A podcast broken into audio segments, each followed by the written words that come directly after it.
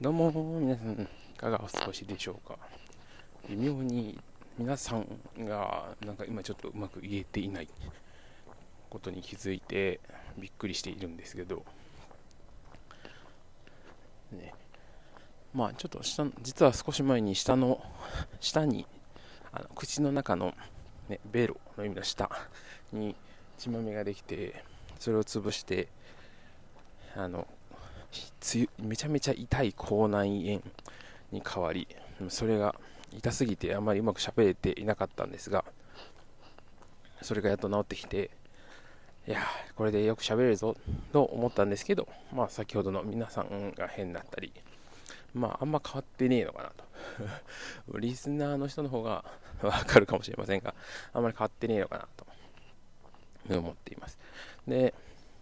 ちょっとまだゆる言語学ラジオね、あ前前々回ぐらいの放送でおすすめしたゆる言語学ラジオの、まあ、方言グランプリまだちゃんと最後まで聞けていないんですけれどもあ方言で僕好きなのっていうかなんかあの文字ってよく方言ってこういじられるじゃないですか。で僕はもともと生まれは京都でだからこのラジオも関西弁でやろうかなと思っているんですけど、なかなかむこういうふうにかっちり喋ろうと思うと方言が出てこない。まあ、イントネーションはね、よく関西の方だってよく言われるんですけど、関西弁にならない。な関西弁でやってみたいのになと思いつつ、まあ、それはさておき。えっと、まあ、京都の方言って、まあまあ、ほぼほぼ関西弁で、イントネーションが若干若干というか違うっていうのがイメージなんですよね。で、まあ、それもそっちもいいんですが、僕その後大学で徳島に行って、徳島の方言って、なんか皆さんイメージ湧きますかね？えっとね、語尾に、ジョってつくのが結構強めの阿波弁ですね。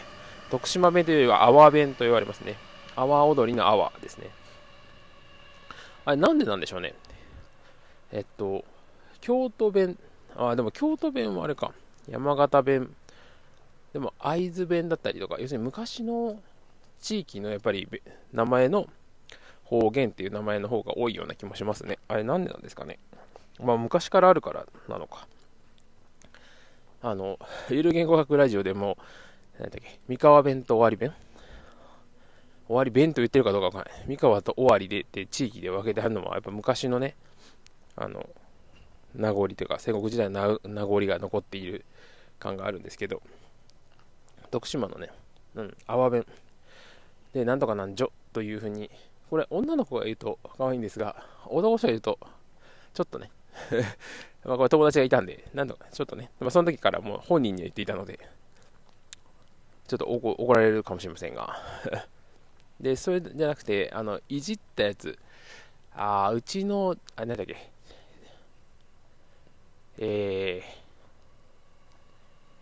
ー、なんかいろいろある中で、なんか他にチワワのあれとかありません？なんか、なんなんかあるんですけど、名古屋の方、あ愛知の方では。で、まあそれは別に置いといて、あなんとかでないでって、なんとかじゃない？とか、そういう提案的な感じの時に、なんとかじゃないですか？みたいなのを、なんとかでないでって言うんですよね。とか、それなんとかやんの時でも、なんとかやないでって言うんですよ。はい。あ、じゃあ、なんとかやんの方か。提案の方ですね。なんとかでないでっていうのは、まあまあ、ちょっとイントネーション変えればある程度そういう風に使えるんですけど、なんとかでないでって言うんですけど、これ、なんとかやんみたいな感じなんですけど、例えば、ちょっとそ遠くにですね、まあ、例えば机の上に、まあ、テレビのリモコンがあったとしましょう。で、リモコンどこって探してる人に対して、そこにあるでないでっていうんですよね。はい。これよくいじられてて、あるのかないのかわかんないやんっていう、あれなんですけど、それを知らないとね、皆さんだってイメージしてください。何も知らない、青弁知らない状態で、うん、なんとかあるでないでって言われたら、うん、どっちってなるじゃないですか。で、これが結構好きで、なんとかないでっていうのは結構なんか使いやすくていいな。で、あれでないでっていうのがあるよっていうのはよく言いますし、あと、イントネーションがですね、少し特殊なので、ドライブスルーっていう、らしい。もうこれ本当に特徴の人聞いたら怒られるのかな別にそのいじってるっていうか、僕は結構好きで言ってるんですけど、ドライブスルーするっていう、なんかよ、その、そういう風なイントネーションになるっていうのをよく言ってましたね。はい、今もたまに方言の話するとそれ。だから僕の推し方言はなんとかでないでですね。なんかその使いやすくて。別になんかすごい多様な意味があるわけではないんだけどそういう風に面白く使えるしまあ使いやすい。なんとかやんみたいな感じで。あと柔らかい感じしませんか？なんとかでないでなんとかでないでっていうと。なので、まあ、僕の一つの推し方言ですかね。うん。でもちゃんと言うと、なん、なんていうんですか、提案というか、うん。ありますよ、みたいな。丁寧語なのかもしれないですね。ちょっとちゃんと調べないといけないかな。これオープニングなんですけど、じゃあね、えっと、本編ではですね、ちょっと僕が、そのコロナ禍で出会ったそのサービスとその人について少しお話ししたいかなというふうに思います。それでは本編どうぞ。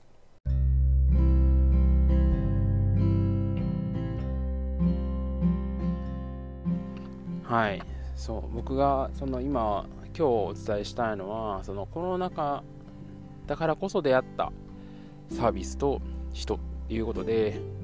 えーと、と僕が今コロナになってからそのボイシーで出会ったっていうか、ボイシーでその、パーソナリティをやられていたんですよ、その時。今はやられていないんですけど、今はあの、ポッドキャストで別でやられています。あの、その出会いですね。で、お名前は、えー、梶原さん、梶原？梶原さんですよね。編集長というふうにみんなに呼ばれてて、梶さん、梶さんと呼ばれてる人がいるんですけど、これ今、ポッドキャストの異的好奇心というのをあの、エスミンっていう、ね、相性の方と2人でパーソナリティでをやられている方です。で、これもですね、まあ、この中で外出れなくなって、いろいろ調べていく中で、まあ、ポケマルとか、ちょっとそういうね、生産者の人とのを見たりとかっていうのって、ちょっと興味を抱いていたんですね。で、その中で、ボイシーで、その、食べる通信っていう風に書いてあって、で、あ、地産地消、まずこのちょっと4ワードに、4ワードで四字熟語に引かれて、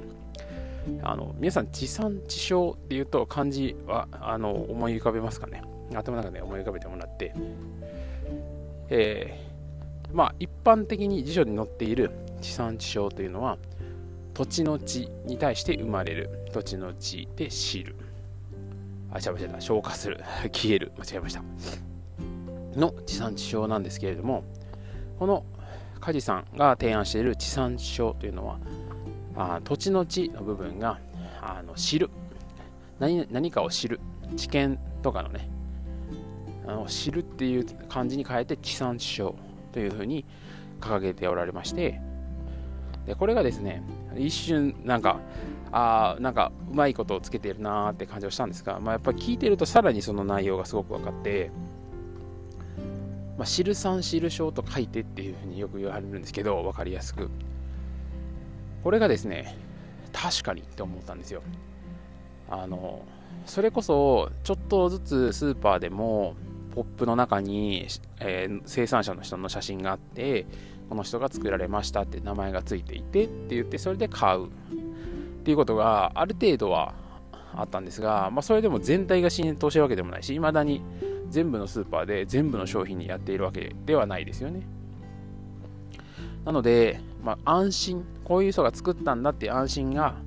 あるっていうので、そういうのがちょっとずつ広がっていたわけですけども、やっぱりその最終的にはそこまで広がっていないし、やはりえー、要するに大量生大量生産、大量消費の時代で、まあ、そこまで重要視されていない感がすごくあったんですけど、編集長はその一人一人の生産者の方を長い間取材しそれをあの皆さんに知ってもらう。でその知った上でそのものを食べる。それがすごく大切だっていうことなんですよね。まあその意味の4字4文字熟語地産地消なんですけれども。いやこれがですね思ったよりすごくいいというかやっぱりお子さんがいる方はすごくわかるんじゃないかなと思うんですけどやっぱり子供の口に入るものって結構気になりますよね。いや気にしなきゃ気にしないで別にいいんですけども僕も別にカップ麺とか食べるので添加剤たっぷりの体なんですがそれでもやっぱ子供にはなるべくそういうもの入ってないのを食べさせてあげたいなって思うしやっぱ美味しいもの食べてほしいなっていうのもあるわけ。ですが、えっ、と生産者の顔が見えたからとて安心は買えますけども味とかその人がどういう人か分かんないからその人の顔写真があったからあじゃあこの人の顔ってなかなかこう継続しないとならない。毎回同じとこに行って毎回同じものこれが美味しかったから毎回同じものを買うならあれですがそれでもやっぱり作っている方のですね人となりっていうのが全然わからない。それを食べる通信っていうのはですねその梶さんがその長い間編集あの取材をされその人となりについてすごくそのページ数ページにわたって、えー、書かれています。で僕最初食べる通信って書いてあったんですけどまあなんか購読雑誌のなんか編集長なのかなというふうなイメージだけだったんですよね。でこれ対してあのそこまで間違ってるわけではないんですよ。まあ、購読雑誌なので、多分通信なんで。で、ある時ですね、放送の中で、あの、食べる通信のあれ、美味しかったですよ、みたいなのをコメントを読んでいて、ん？と思ったんですよ。え、食べる？え、冊子だよな、と思ったんですね。そしたら、その要するに地産地消なので、そのもの、あの食べ物、生産者の促進され、その生産者が作ら、生産者さんが作られている農作物などを送ってこられてたんですね。で、おあそういうことかと。だから食べる通信なんだと。そこで初めてその雑誌の名前の意味も分かったわけですね。で僕はですね、そのコロナ禍で外にもそんなに出れないですし、何かしらそういうの、あと声が好きで、なんか優しい、もうほんと優しいオーラしか出ていなくて、なので即で購読して、未だにずっと購読し続けて、その2ヶ月に1回書く月なんですけれども送られてくる冊子と食べ物を楽しむ。それを家族で楽しむってことをやっています。はい。これ今ロードトゥー1000ということで1000人達成する購読者1000人を目指してらっしゃるんですけどこの1000人の理由も顔が覚えられるからだそうですごいなと思って。1000人の顔なかなか覚えられるなと思いながら。で、えー、今回はですねパッションフルーツが送られてきたんですけどもいやこれもですねもうなんかワードセンスがすごく綺麗で直裁感銘僕全然知らなかったんですけどまっすぐで分かりやすいとかそういうワードを使ってですね本当にその生産者の人の人となりがすごい伝わってきてもうそれだけじゃ語れないことはいっぱいあると思うんですがそれでもその文字数に思いを込めているのがすごく伝わる。っていうのがすごい印象的でした。で本当にこれで思ったことはこの梶さんっていうのはもちろん編集者として優秀ライターとして優秀っていうのもあると思いますけれども何よりも人と人をつなぐ天才なのかなっていうふうに本当に思っています。うん。遠くの遠隔地にいながらも僕はその九州の福岡なんですけど福岡の生産者の人とつながった感覚があるんですね。なんか家族のように感じたりとか。なんか例えばそこに何か災害があればものすごく自分のことのように心配になり心が痛い気持ちになるんですね。なかなかないじゃないですか。遠くの人の痛みを感じるって。そういう意味で梶さんはこう人と人とをつなぐ天才なのかなと昨日改めて思ったっていう話でした。皆さんもなんか気になったら食べる通信あちなみに福岡だけではなくたくさんの食べ通信があります。でもそれはあのそれぞれの編集者の人がいるんですね各地に。でこれをそもそも始めたのがポケマルをやってる人ということでいやもうすごい縁だなというふうに思いながらこういう生産者と人をつなぐっていうお仕事。だから人と人をつなぐ仕事って素晴らしいなと。本当に昨日改めて、パッションフルーツを食べながら思ったっていうお話です。皆さんも興味があればぜひ一度調べてもらって食べる通信ね。食べる通信だけ調べれば全国の食べる通信出てきますし